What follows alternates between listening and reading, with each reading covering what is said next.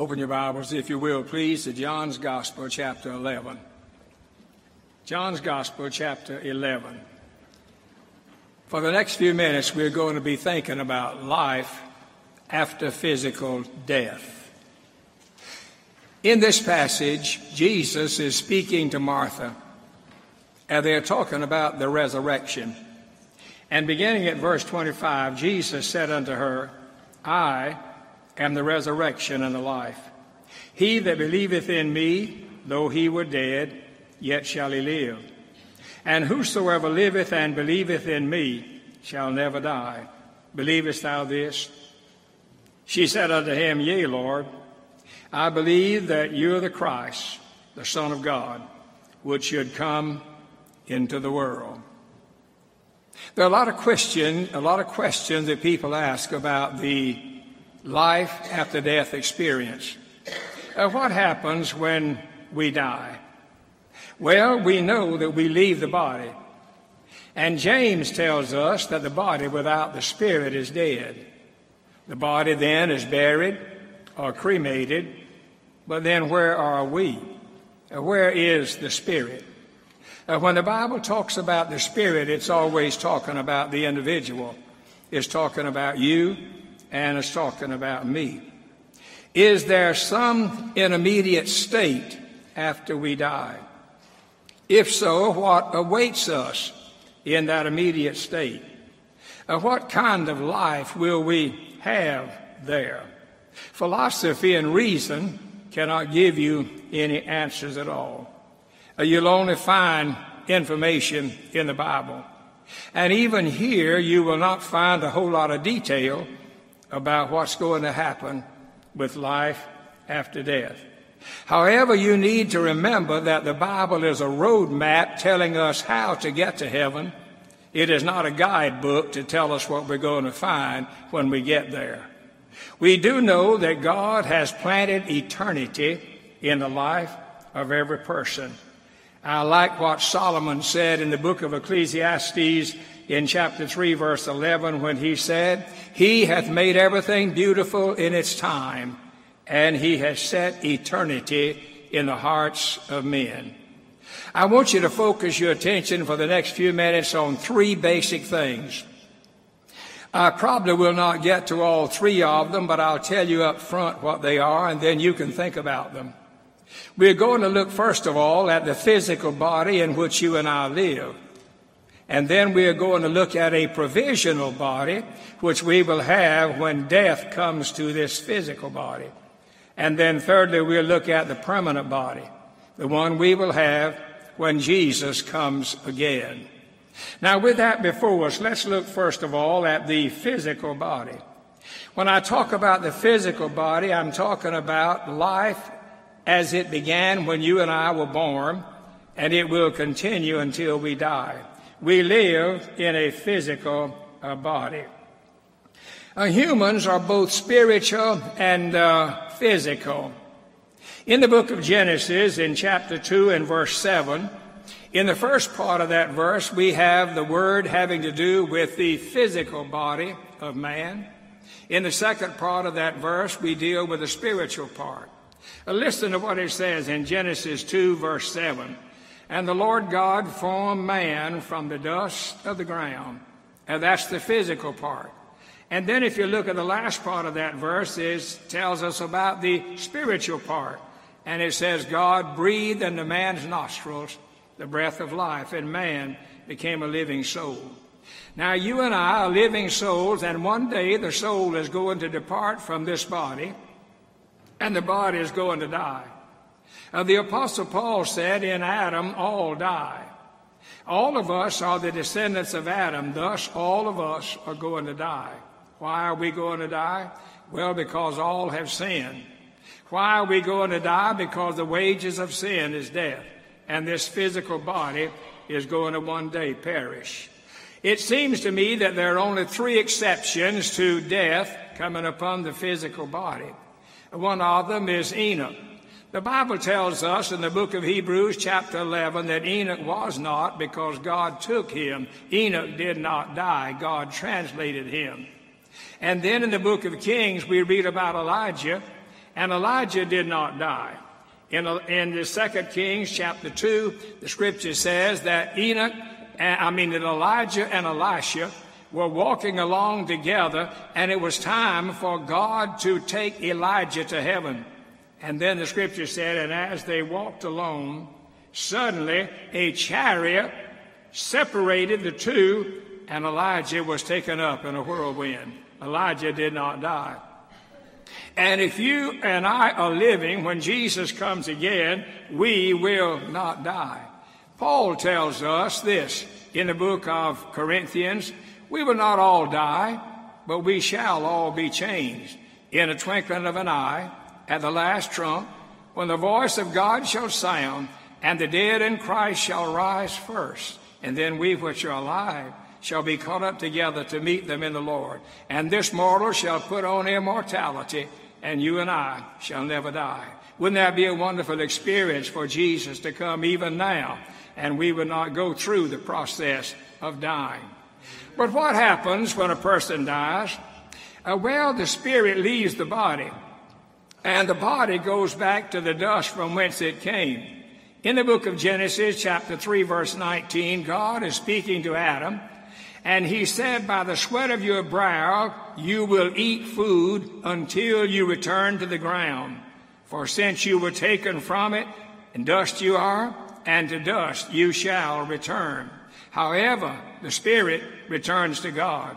Solomon wrote in Ecclesiastes chapter 12, verse 7, the, earth, the body returns to the earth and the spirit returns to God who gave it. So we might say that death is the gateway to glory. Death is the gateway to coming into the presence of Almighty God.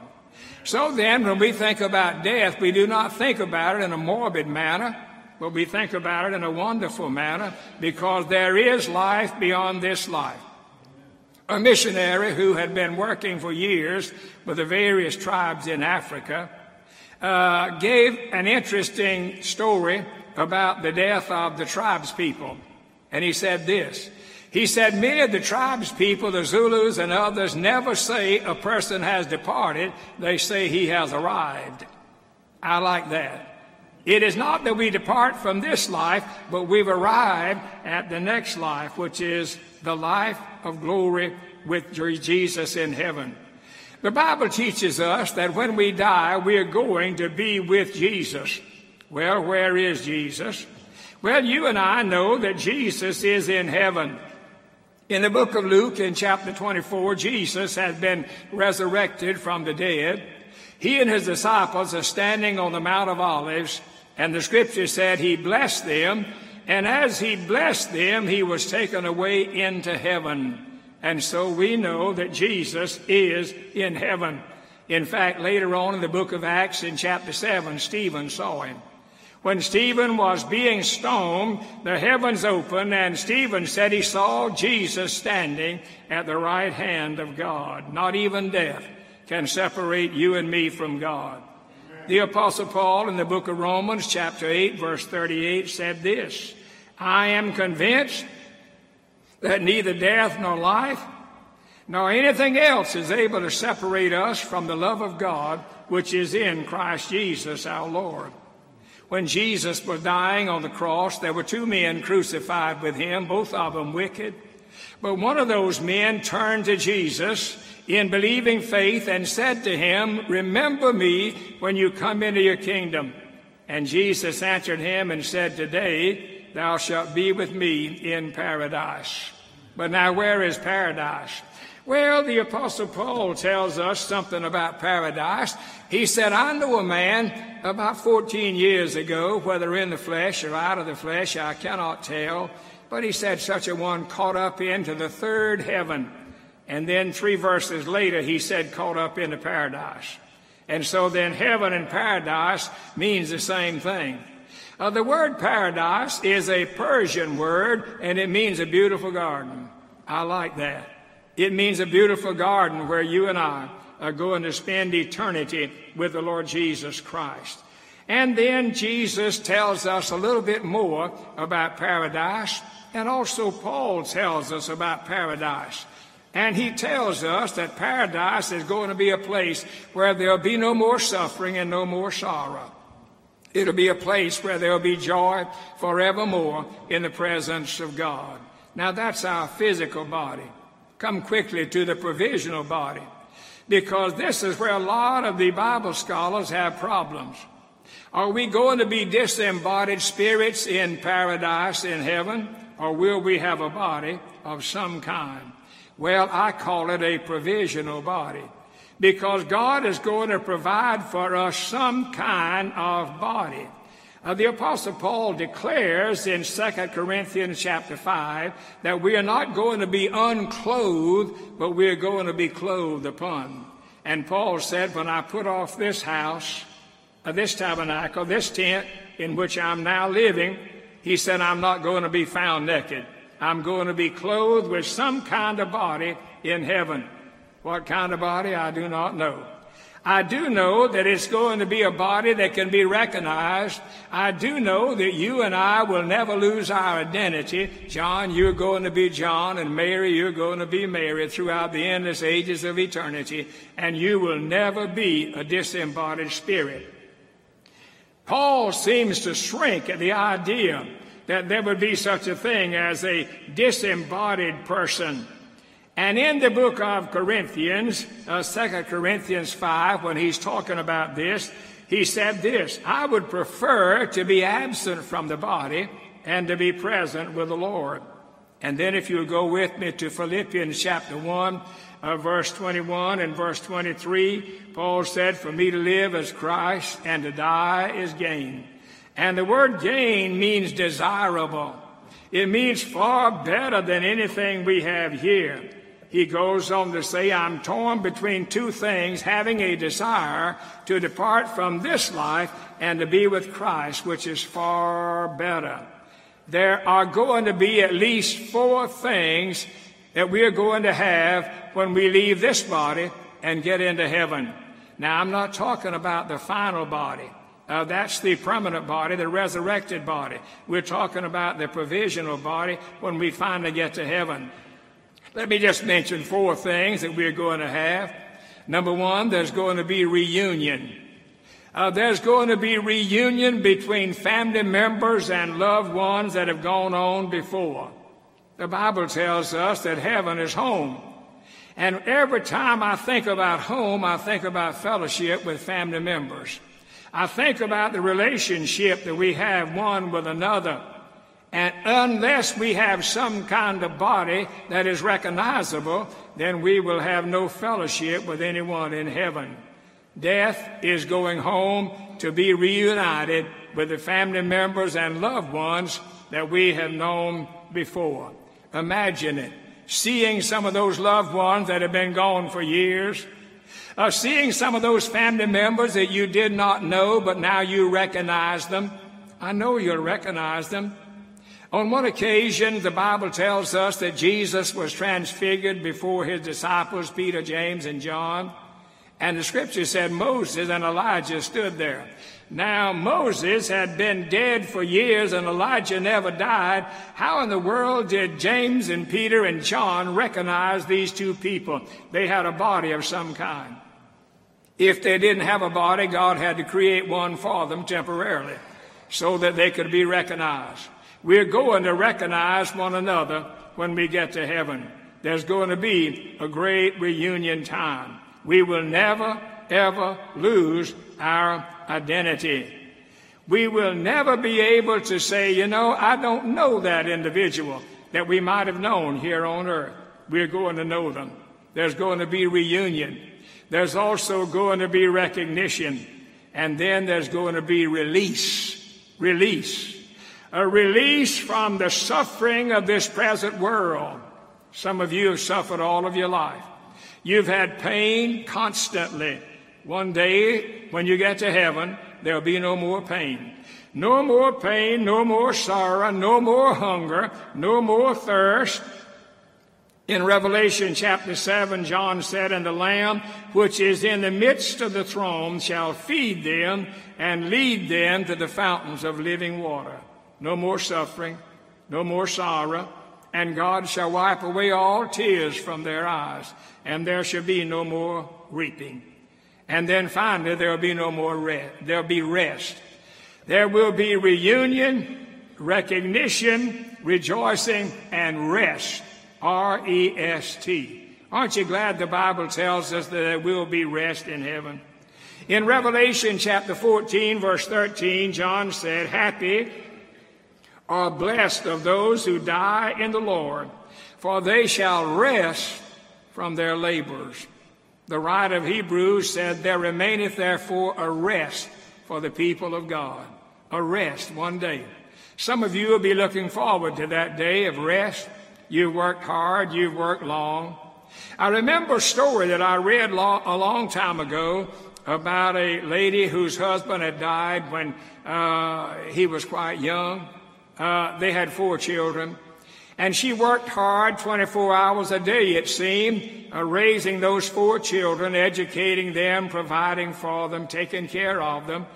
It hardly seemed that she ever had a minute of rest. And one day, after she had grown quite old, she was talking with a friend. And the friend said to her, What are you going to do when you get to heaven? She said, I'm going to sit down in a rocking chair. And then after about a thousand years, I'm going to start rocking just a little bit. Oh, some of you are looking forward to that day when there'll be some rest. Rest from the toils of this world. And there will be no more temptations that'll ever come to your life. There will be nothing else to cause you and me to look back and say, I'm sorry that I thought about or I did that. Now let me just mention the final thing. I've talked about the provision, I mean, uh, the physical body. It lasts from birth until death. The phys- provisional body lasts from death until Jesus comes again. And the permanent body will last when Jesus comes again, and the dead in Christ shall rise, and the living shall be suddenly changed, and we'll be caught up to meet the Lord in the air. And the scripture said, and forever we will be with the Lord. Let's pray. Heavenly Father, we thank you for the Word of God, and we thank you for what we can learn about life after death. And now I pray that you will be with those who do not have this hope. Perhaps there's someone here who doesn't know you as Savior. I pray that this will be the day when they will surrender themselves to you because you said, I am the way, the truth, and the life, and no man cometh unto the Father but by me save the lost, revive Christians, cause us to rejoice in what we have to look forward to in the future. In Christ's name I pray. Amen. We're going to stand in just a minute and sing a hymn of invitation. Anne Marie is going to come and lead us, and Brother Randy is going to come and stand here to meet you. And as we sing, let me invite you to get up out of your place, make your way down one of these aisles and make everything right with the Lord. Let's stand together.